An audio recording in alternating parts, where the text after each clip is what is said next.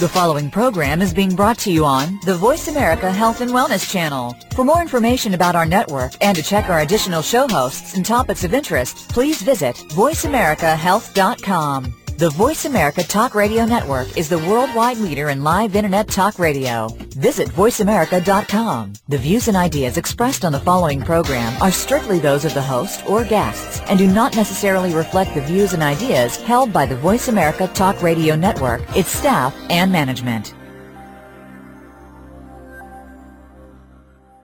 Good afternoon and welcome to One Hour at a Time. Recovery begins with education and host Mary Woods is here to educate individuals and families and provide support through the recovery process. Now here's your host, Mary Woods. Welcome to our show, everybody. I hope you're all having a great August.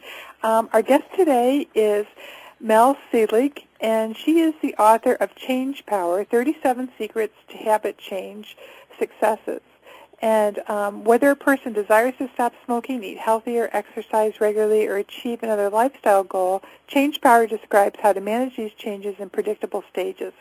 Um, people will learn to discover their motivators and make the decision to change. Find a way to change through either a personal plan or an organized program, bounce back from slips and relapses, and maintain their new habits over time.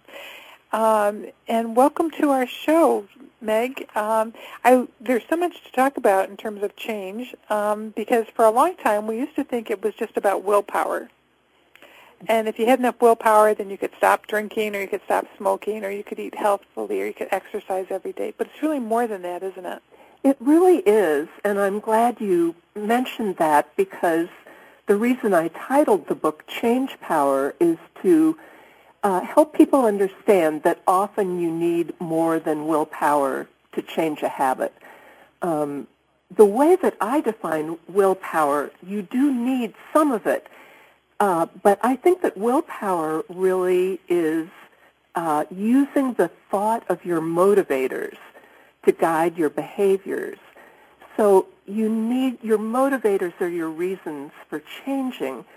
So you do need to know why you're changing, and you do need to have freely chosen those reasons for yourself.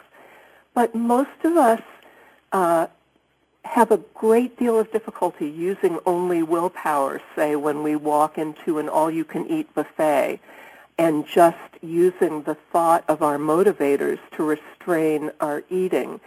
Uh, you know, uh, some people can do it, but not most people. And so that was why I coined the word change power, uh, which means willpower plus all of those outside supports, people, places, and things that really keep us going on our desired habit changes. Um, your your book is based on um, the stages of change, and I think it might be good if any of our listeners don't know what the stages of change are. Maybe you could just give a let us all know what what they are and what they mean. Sure. Uh, everyone starts out in the stage of pre-contemplation, literally before even thinking about changing. And uh, that's the stage when you don't want to change. You're perfectly happy with your habit as it is, although you may have a few glimmers from time to time that you might like to change. And then something may happen in your life to propel you into the next stage of change, contemplation, which, as the word implies, uh, is the stage when you begin contemplating change, thinking about it. And one of the great things I think about the stages of change model is that it recognizes that at this stage you're only thinking about change. You're not necessarily intending to change right away. is just the beginning of kind of a deep process of deciding whether you want to change or not. And at this stage, particularly at the beginning, you're, you still may be very ambivalent about changing your habit. Part of you might want to change, another part of you doesn't. You can't necessarily see your way clear. But by the end of this stage, you have figured out that you do want to change and why you want to change. Uh, in other words, what your motivators for change are. And then you begin to step into the preparation stage, which is a, a stage of planning. Uh, how are you going to change? What route will you take? Uh, are you going to change little by little or uh, in larger steps? So usually people draw up a plan, not necessarily a written plan, but just some ideas for how they will uh, proceed to change this habit. And once they start acting on their plan, they've gone into the action stage of change. And as you uh, said in, at the beginning, most people uh, used to think about changing as just the action stage of change. But the stages of change model taught us that a lot went into those first steps of change, a lot of thinking, a lot of planning, and that people who do that are more likely to succeed in the action stage of change when they're actually trying to change their habit. Um, the action stage can last three to six months, and then people have the challenge of maintaining their habit change. And that, that stage, the maintenance stage, can last uh, two years to a lifetime, depending on the person and what the habit change is. Some people can then go into the termination stage where there is absolutely no temptation whatsoever to practice the habit. Uh, most of us, though, stay in the maintenance stage pretty much for life. I think um, some people are really blessed with the ability to do like instant change, you know, and sometimes that blessing comes in the way of a health crisis or some type of crisis. And um, do those folks end up being as, as successful changing as those of us who change it more gradually? You know, I don't know the data on that. Um, and it's hard to know because I used to think I had quit smoking instantly. And when I looked back at it in more detail, I realized that my inspiration to quit was instant and had to do with uh, my aunt's death from lung cancer, and I vowed that I wouldn't go in that direction. But it actually took uh, many weeks for me to cut down, cut down, cut down, and finally quit. So um, and even people who make an instant change are still faced with the task of maintaining that change for life. So um, I think that uh, it is wonderful when people can change instantly, but I think to some extent those people are still also going through the stages of change. In your book, you talk about provoking um, kind of a, some type of a instant change, whether it's through an identity crisis or something, that that's a technique people can use. Right. For self-change. Yes, that can be a, um, a very good technique, a, a powerful technique, which is to imagine yourself going down the road, um, the same road that you're on right now, which is so self-destructive, and imagining how it could end. For example, imagining that your doctor is saying to you, I'm sorry, Mrs. So-and-so, but I have to tell you that you have lung cancer. And then using your imagination, in other words, to motivate yourself to get moving on your change. Or you can think of a, a positive scenario of how great you will feel uh, when you change for example, if you lose weight, the vitality you're going to feel in your life as you walk, go upstairs without huffing and puffing, and so on. So you can uh, you can use your imagination to evoke uh, or provoke uh, a change in yourself to some extent, I think. What are some other uh, tools for trying to um, get through the contemplation stage? To try to make that decision to change? Well, I think some self-examination is really important. Uh, trying to decide, uh, I think some of the researchers call it self-reevaluation, really taking a look at what values are important to you. Uh, for example, um, in the case of, of either smoking or overeating habits or, or drinking, uh, all of these habits are known to shorten your life. And really asking yourself what you value. Do you value being there for your family enough that you're willing to take steps to become more healthy? Uh, really kind of holding your own feet to the fire um, and uh, putting into sharp relief the things that are really important to you in the long run. I think that's a very effective technique uh, of change in contemplation.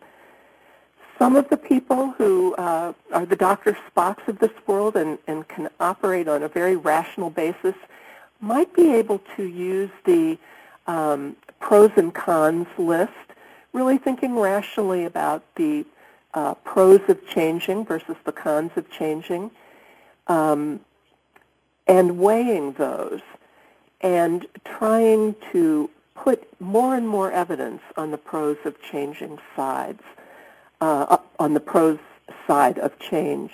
That can be a very uh, effective method for some people just to see the balance of change in black and white, so to speak.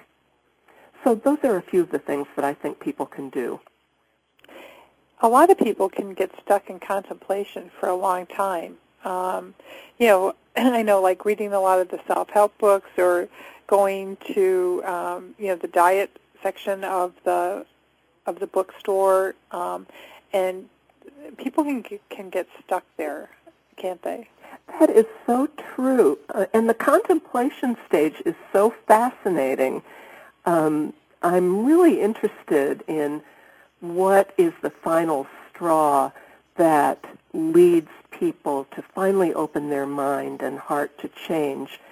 Uh, because it is true that many people kind of, uh, you do need to gather some information about your habit and educate yourself. But if you find yourself, as you say, always reading books about healthy eating, uh, but never really making any changes in your life, um, that can be a huge problem. And it's then that you might want to decide to use what I call change power, some support to uh, really get you on a program of change and get you moving towards change. Because at that point, you may be uh, ready to acknowledge that you can't do it all on your own. I think the other important thing about um, recognizing that people change in stages is that when people come into treatment, most likely they're in pre they may be um, kind of pre-contemplative or contemplative about the need to change. And most of our treatment programs are geared to people who've already made a decision. And this is how you stop drinking. This is how you get um, thin. This is how you uh, learn to not smoke. So there's a lot to be learned from the treatment perspective as well. Yes, and I'm I'm glad you raised that point because uh, I think it's true that most people come into treatment or into counseling or therapy in the contemplation stage uh, or even the pre-contemplation stage. They they may uh, have been told that they should change, for example. So uh, it, it's important to really assess what stage they're in before you uh, ask them to take any actions. And we'll be right back to talk more um, with our guest, Meg Selig, about change power. If you have any questions, please give us a call, and I'm sure Meg would be happy to answer your questions about change. Thank you.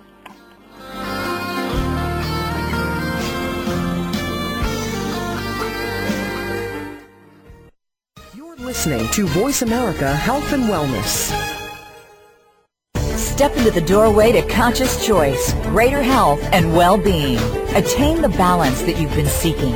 Tune in and turn on 1111 Talk Radio. Feed the mind. Embrace positively. Release the tension. Step out of fear. Host Simran Singh will help you broaden your mind and open your heart toward a greater understanding of how to take charge of your life. 1111 Talk Radio is here every Thursday at 7 p.m. Eastern Time, 4 p.m. Pacific Time on 7th Wave Network. 1111 Talk Radio, because shift happens. Westbridge Community Services.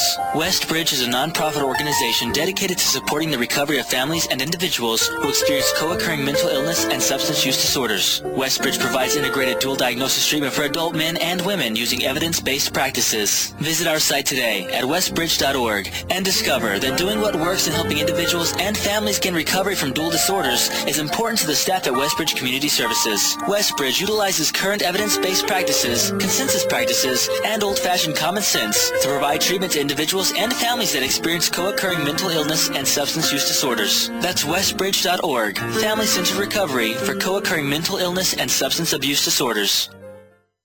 Can you imagine a technology that takes human consciousness to the next level?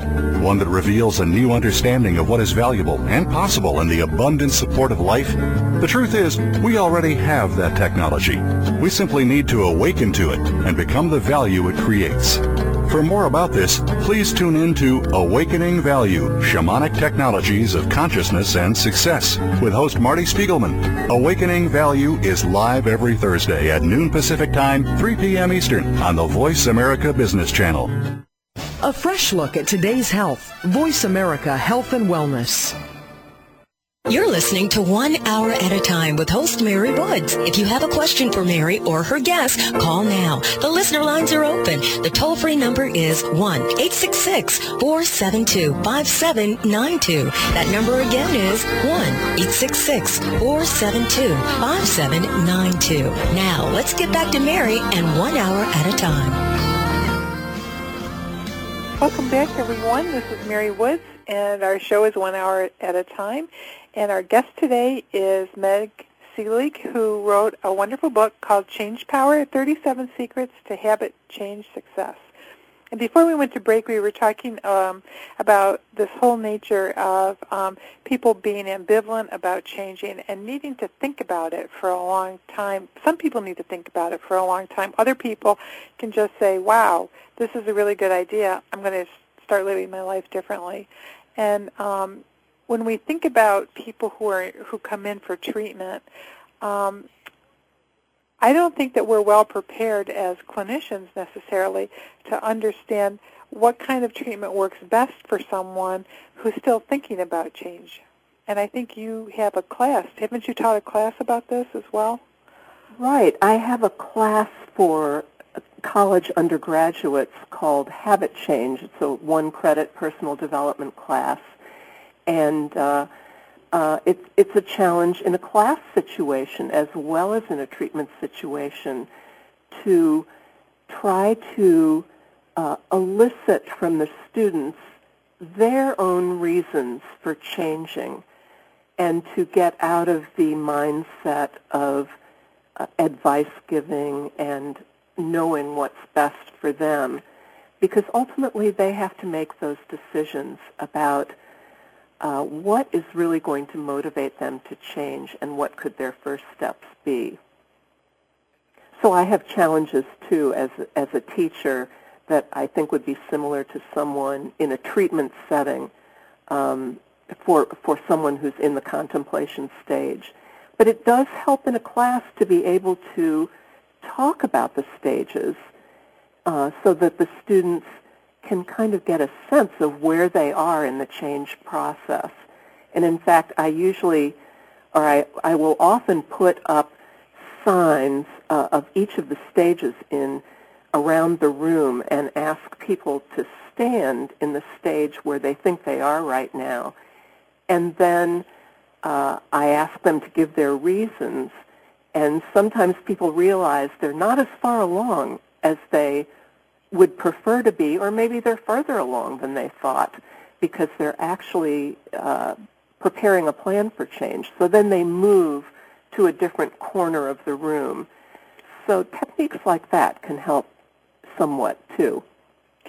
I think it's also important when we're thinking about people, um, people who are pre-contemplative and contemplative. They we aren't going to see behavior change with them. These are really cognitive functions that are happening and cognitive kind of interventions that have to happen to help people make a decision to change. Yes, that's so true. And I think as clinicians, uh, we need to remain encouraging even though we don't see behavior change for a long time because change may well be happening that is invisible to us. I remember one of my students who was working on a problem of uh, buying things that she really didn't need and when she really needed to be saving money. And she said to the class one week that uh, she had bought a dress that she didn't need, but she was very aware that she didn't need it when she bought it, and she was just falling back into her habit patterns. So even though she was still behaving in the same way, her thinking was beginning to change, and she was able to recognize that, which I think was great on her part. And I think it's, I mean, as you said earlier, insight is really important to understand the need to change. And then once you have the insight, then what? Right. Uh, once you have the insight, I, I think um, making, once you have the insight to change, I think you need to transform that insight into a conscious decision to change. Uh, I think the decision to change is so powerful in itself. Um, it you begin to see that you are in control uh, once you've decided to change.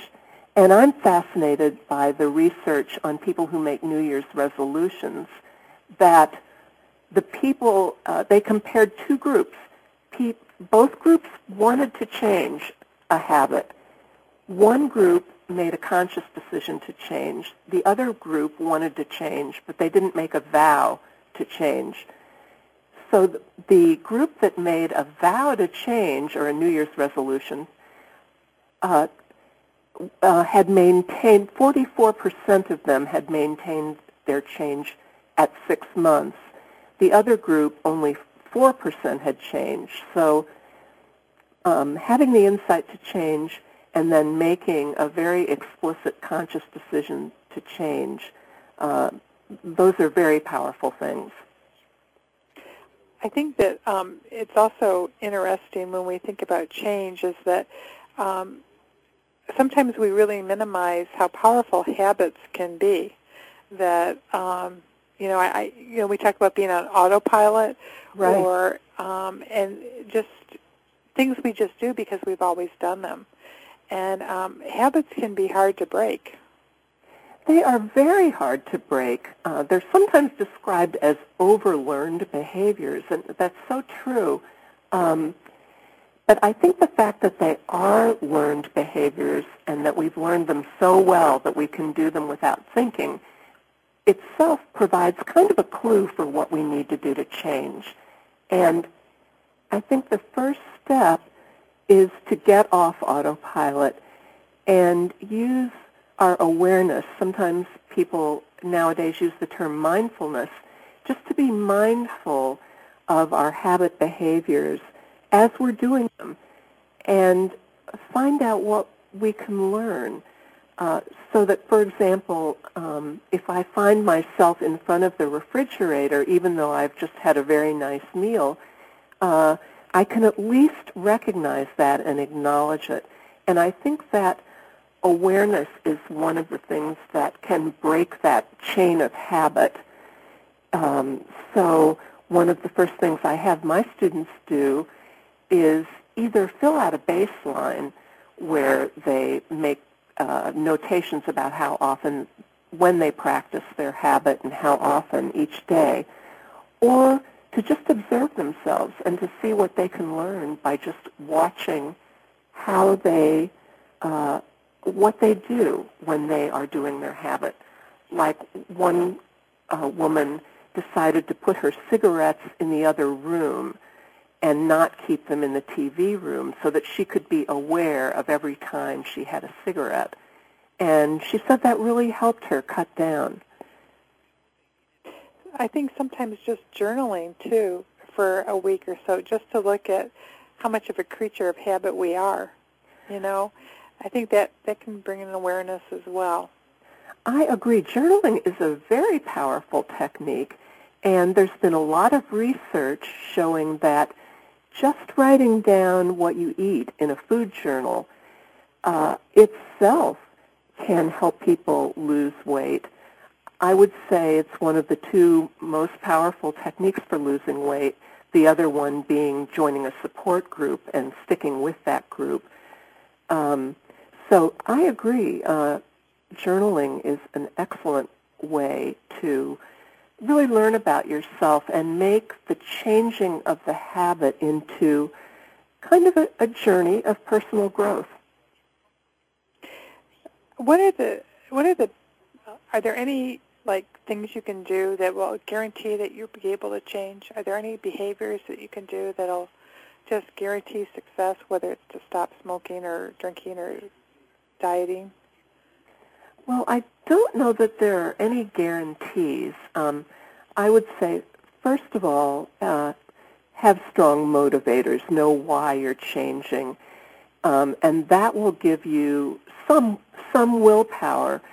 And then um, set up your world. I would say, so that the likelihood of failing is minimized, and that may mean uh, finding supportive people uh, or groups or programs and attending those faithfully. Uh, it could mean changing your environment. Um, so uh, it, it can mean doing whatever you need to do to make the right thing to do, the, the easy thing to do. Uh, and I think people instinctively know this, and this is why one of the first steps towards healthy eating, for example, is taking all of the junk food out of the refrigerator and, and the cabinets because it's just too tempting to have around. And why use up your willpower in that way?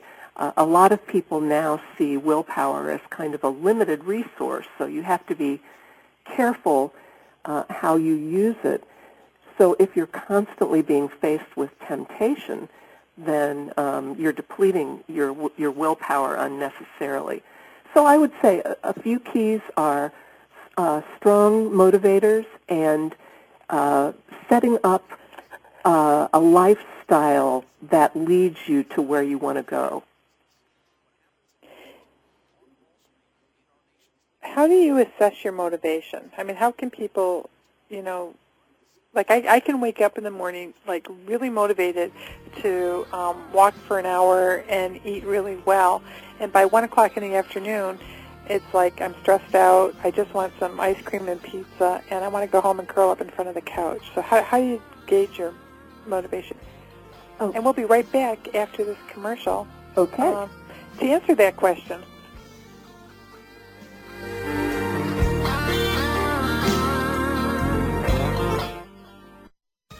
Listening to Voice America Health and Wellness. The Mayan calendar tells us that we will be entering into a 260-day opportunity for us to engage in conscious co-creation with Great Spirit. How will we prepare ourselves for this exciting and unprecedented time in Earth's history? Peter Tong has dedicated over 20 years of his life's work to exploring that which is beyond understanding. Peter will help increase your awareness and education on this enlightening transformation in consciousness. Awakening to Conscious Co-Creation airs live Wednesdays at noon Pacific Time, 3 p.m. Eastern Time on 7th Wave Network. Westbridge Community Services.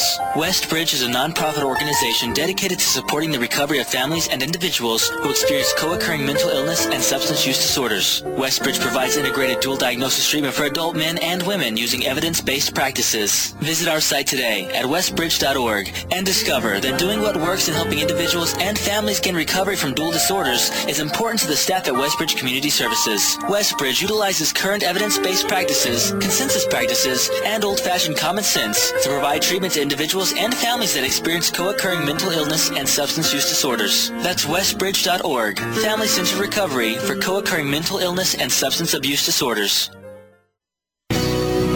This is an important programming note from the Voice America Women's Channel. The Kathryn Zox Show is moving. Our new address is Voice America, and we will be heard on Wednesdays at 7 a.m. Pacific Time, 10 a.m. Eastern, starting Wednesday, November 19th. All of the archives will still be available through Kathryn's Boombox player. Remember, tune in to The Kathryn Zox Show on Wednesdays at 7 a.m. Pacific Time, 10 a.m. Eastern, beginning on Wednesday, November 19th on Voice America's flagship Voice America channel. Go behind the scenes of what you see, hear, and read on the news. Learn the ins and outs of public relations on Stars of PR with Cindy R. every Thursday at 7 a.m. Pacific Time. Cindy Rakowitz is a Clio Award winner and founder of Rock and Roll Public Relations who wants to share her PR experiences and knowledge with you. Learn how to handle a crisis, deal with celebrities, and become a terrific PR executive. Listen to the Stars of PR with Cindy R. every Thursday at 7 a.m. Pacific Time here on News Talk Radio, voiceamerica.com. Your life, your health, your network. This is Voice America Health and Wellness. You're listening to One Hour at a Time with host Mary Woods. If you have a question for Mary or her guest, call now. The listener lines are open. The toll-free number is 1-866-472-5792. That number again is 1-866-472-5792. Now, let's get back to Mary and One Hour at a Time. Welcome back, everyone. This is Mary Woods, and our guest today is Meg, Meg Selig, and we're talking about her book, Changepower, 37 Secrets to Habit Change Success. And we do know that there's evidence for how people change and that people change in a, in a systematic fashion that's conceptualized by stages. But those stages are very fluid and they can occur over the course of an afternoon or over the course of a lifetime. And um, before we went to break, I was asking you, Meg, about how we assess motivation. Yes, and I think the example you gave is something that all of us can relate to, where you may start out in the morning, um, you know, full of uh, pep and zeal to change your habit, and then uh, be stressed out by 1 p.m. and uh, find that your motivation is flagging. So uh, a couple of things come to mind, and one is to uh, go back for a moment to this research that says that willpower is sort of like a muscle. When you've had some drains on your psychic energy because of a hard morning at work, uh, you're you're more vulnerable. So I think um, we could train ourselves to use those moments of feeling uh, that lack of motivation as maybe cues to say, okay, maybe I need to stop and get something to eat and rest for a little while uh, and do something to kind of restore my uh, my physical and mental energy. Because although I see willpower as a mental kind of energy, a psychic energy, uh, our minds are in our bodies and so we need uh, a good self-care regimen to keep our motivation up and to be able to recognize uh, when we're flagging and do something to help ourselves, whether it's even a one-minute meditation, uh, just a few deep breaths, um, some reassuring words to ourselves. I'm a great believer in in uh, compassionate self-talk. Um, so that's one way I think uh, those are a couple of ideas for helping with that very common situation of the, the fluctuations in our willpower that take place in the course of a day. One of the things that I know a lot of people struggle with, even when they've made a decision to change, um, if they're trying to quit smoking or lose weight or stop drinking or whatever, there's that craving that occurs, um, you know, like the 2 o'clock craving for chocolate, the you know, the craving for a cigarette when you're stressed or when sometimes just the smell of coffee could trigger somebody craving a cigarette. So how do you how can people deal with cravings? Well, that's a great question, and I uh, have learned so much about cravings um, that I, I think is surprising and helpful to people who want to change a habit. And one of the things is that a craving or an urge is just that old uh, uh, false friend, so to speak, of your habit um, trying to assert itself again. And even though the craving seems powerful, most cravings only last 10 minutes, say at the most 15. Uh, now, I'm not talking about withdrawal symptoms here. That's a different matter, which needs to be handled in a different way. But a, a craving for a cigarette or uh, for a gallon lunch. of ice cream, um, those really don't last long. And once you know that, you can figure out ways to distract yourself until the craving passes, which it will. Um, what are some of the ways that you can you can distract yourself that you found to be successful? Well, I believe it's the American Lung Association that has the the five Ds: uh, distract yourself, drink water, discuss it with someone else, deep breathe, and uh, and I always forget the fifth one. But uh, so uh, I guess in a word, uh, using some uh, calming techniques, I guess I would include self-talk in, in those techniques too. Talking to yourself about that, you know, it's a little difficult right now, but cravings don't last. You'll be able to get through this. So I think uh, while you're having the craving, talking to yourself in a comforting way is also very effective. One of the people that I mentioned in my book, uh, a professor I know that I greatly respect, had a terrible time quitting smoking, and she actually charted her cravings every day for the first week. And for the first few days, she was dismayed to discover that the number of cravings she had went up every day. But then by the fourth day, the number of cravings that she had started going down, and she knew then that she could beat it. Uh, she was a scientist, uh, but she had never thought to apply this kind of graphing method to her own habit change. But when she did, she felt uh, more in control, and that ga- also gave her something to do during a craving. So she was very creative about her way of quitting smoking, which she did, by the way, on her 100th try. So she was very persistent. You know, it's interesting because I think when we, we are creatures of habits, and our habits are comforting to us, and I think for most of us, our habits, we feel like we're in control because we're doing something we always do, and it's something we feel comfortable doing. So creating a new habit really does lead a sense of feeling out of control. Yes, um, it does. And I think that substituting, uh, substitution is one of the great super tools of change. So perhaps substituting a healthy comforting habit for the old habit um, would work for many people. And also, I think, again, good self-care while you're changing a habit is important. Um, maybe creating some new rituals that are just as comforting and yet healthy ones. Is there is there one secret to um, successful uh, habit change that that surprised you? I mean, in doing your your work, is there one thing that really surprised you about change?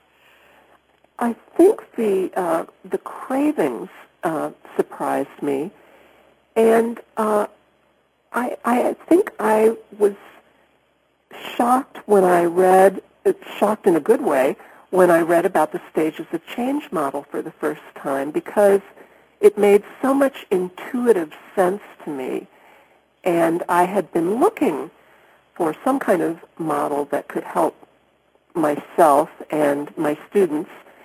Um, and it was wonderful to find out that someone had thought this through and had made sense of uh, and given us a way to think about the whole habit change process and that it wasn't usually something that happened with a snap of the fingers or a, a blast of lightning or a puff of smoke, but that um, it took awareness and work and it took time. So um, I think I was thrilled and surprised to find out that someone had been thinking about this and had conceptualized it in this very uh, easy to understand way. When, when we're thinking about um, habits and we, we think about changing, um, oftentimes we think about this needs to be something that's done um, kind of like in isolation. That if I if I tell anybody that I'm trying to lose weight or I'm trying to stop smoking, then um, I'm going to jinx myself or it won't work. I have to do this on my own. And usually it's recommended that once you make this conscious decision, that you do talk about it, right? That you let people know that you make it part of what you what you're talking about every day. Yes, there's some research that making it known to others does help your, your change process. Although I, I always ad- advise people to do what makes the most sense to them in their environment. Because some people may be in a situation where they know from past experience that telling others isn't going to work for them. And for those people, uh, I, I think it would be great if they could brainstorm how they could find some other supportive relationships um, to cultivate as they're changing their habit because uh, to be in a supportive environment just makes it so much easier. And um, it could also bring them some, some new uh, social ties that could be very helpful in other ways too. And I think we would be remiss if we didn't kind of talk a little bit about the fact that even after someone makes a conscious change, conscious decision to change, and they've had some success, it's possible to have a lapse back into old behaviors. That's true. And one thing that, that I think is very comforting is that lapse in the ch- stages of change model and even relapse is considered a normal part of change. And actually knowing the difference between a lapse and a relapse is very comforting to people that a little lapse doesn't necessarily lead to a big relapse. And we'll be right back for our last segment. If you have any questions about change, this is your time to call. Thank you.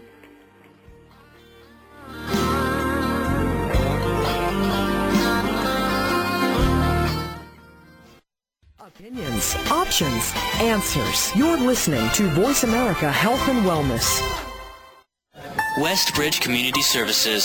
Westbridge is a nonprofit organization dedicated to supporting the recovery of families and individuals who experience co-occurring mental illness and substance use disorders. Westbridge provides integrated dual diagnosis treatment for adult men and women using evidence-based practices. Visit our site today at westbridge.org and discover that doing what works in helping individuals and families gain recovery from dual disorders is important to the staff at Westbridge Community Services. Westbridge utilizes current evidence-based practices, consensus practices, and old-fashioned common sense to provide treatment to individuals and families that experience co-occurring mental illness and substance use disorders. That's westbridge.org, Family Centered Recovery for co-occurring mental illness and substance abuse disorders.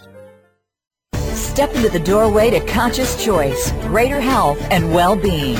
Attain the balance that you've been seeking. Tune in and turn on 1111 Talk Radio. Feed the mind. Embrace positively. Release the tension. Step out of fear. Host Simran Singh will help you broaden your mind and open your heart toward a greater understanding of how to take charge of your life. 1111 Talk Radio is here every Thursday at 7 p.m. Eastern Time, 4 p.m. Pacific Time on 7th Wave Network. 1111 Talk Radio, because shift happens. Two views. Different topics. Questions. Answers. News. And advice. You'll want to check out EcoMan and the Skeptic live from Philadelphia University. Every week, join hosts Rob Fleming and Chris Pastor as they tackle a different topic on sustainability. You'll hear all sides of the issue supported by guests who provide valuable insights. Get ready to be engaged, educated, and entertained when you tune into EcoMan and the Skeptic. Broadcast live every Wednesday at 11 a.m. Eastern Time, 8 a.m. Pacific Time on the Green Talk Network. What it comes down to, ladies, is that defining line between been there, done that, and ain't going back, baby. Yeah, I've heard them call you yuppies and baby boomers, maybe even dolls, babes, darling, sugar, and sweetheart, but I say that women are truly amazing. Join Dr. Marlene for Amazing Women, Brains, Beauty, and Style every Wednesday at 1 p.m. Pacific, right here on the Voice America Women's Radio Network. Your life, your health, your network. You're listening to Voice America Health and Wellness. You're listening to One Hour at a Time with host Mary Woods. If you have a question for Mary or her guest, call now. The listener lines are open. The toll-free number is 1-866-472-5792. That number again is 1-866-472-5792. Now, let's get back to Mary and One Hour at a Time. Welcome back, everyone. Um, this is Mary Woods, and our guest today is Meg Selig, and we're talking about change and her book, Changepower, 37 Secrets to Habit Change Success. And um, Meg, could you just uh, share with us the difference between a lapse and a relapse? Sure. Uh, a lapse is a brief or one-time uh, setback, whereas a relapse is really uh, going back to the contemplation or pre-contemplation stage with your habit. Uh, and I think the distinction is so important because especially with habits like healthy eating, you're bound to have l- little lapses.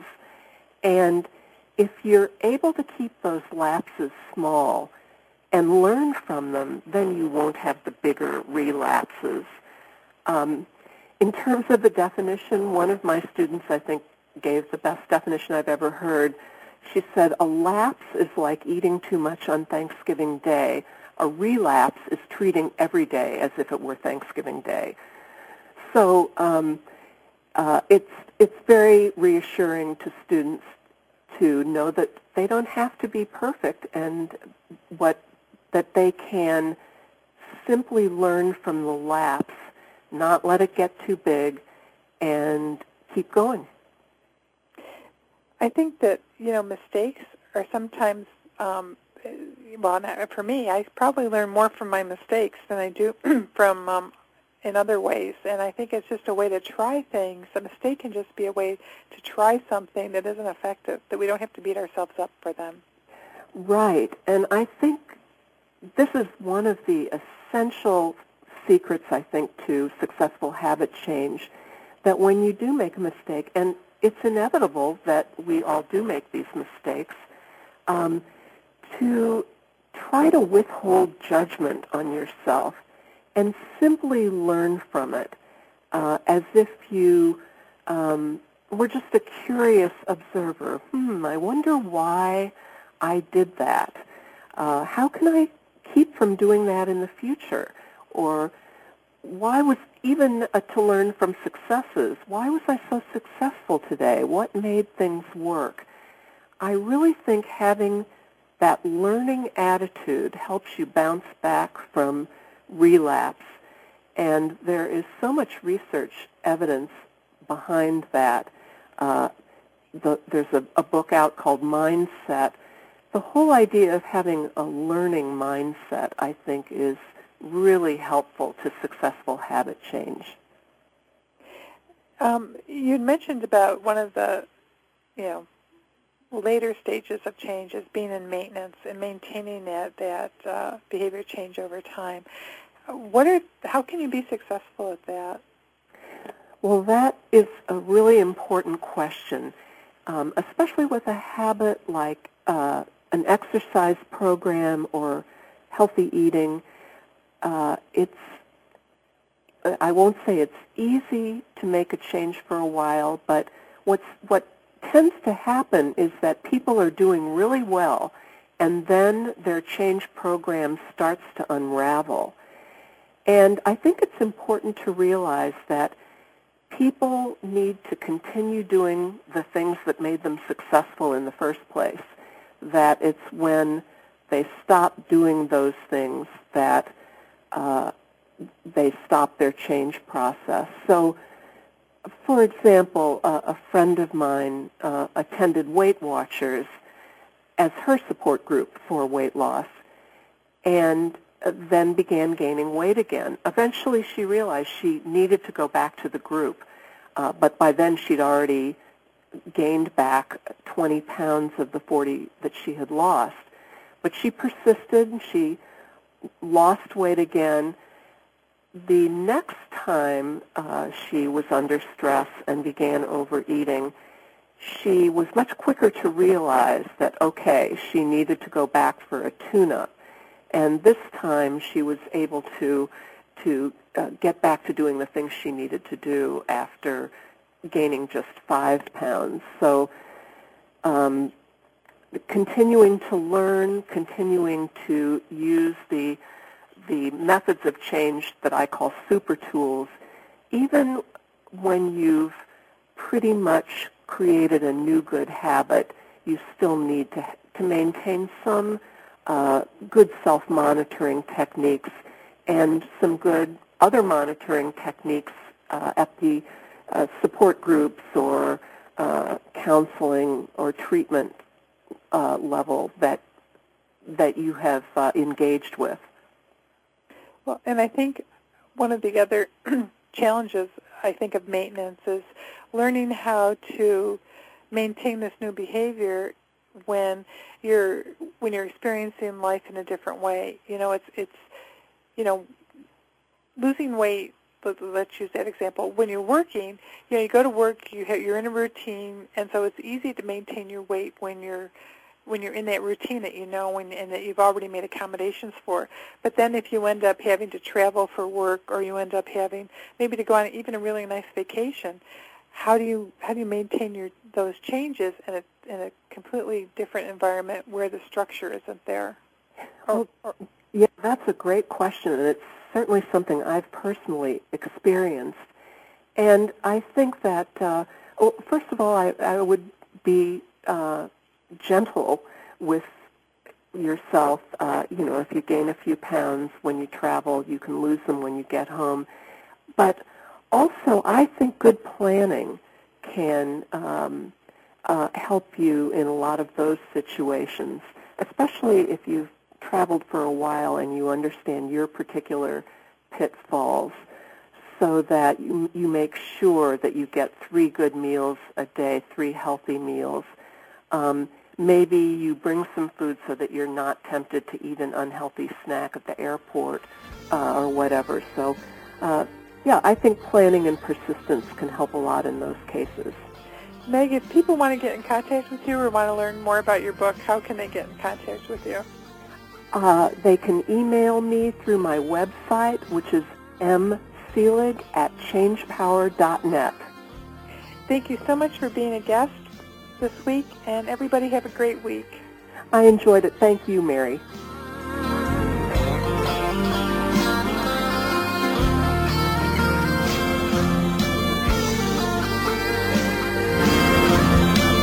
Appreciate you joining us today for one hour at a time. Successful recovery from a substance abuse problem or mental illness depends on education and support of loved ones. Thank you for being that support system. Be sure to tune in next week for another hour of education and compassion, one hour at a time. We'll see you next week.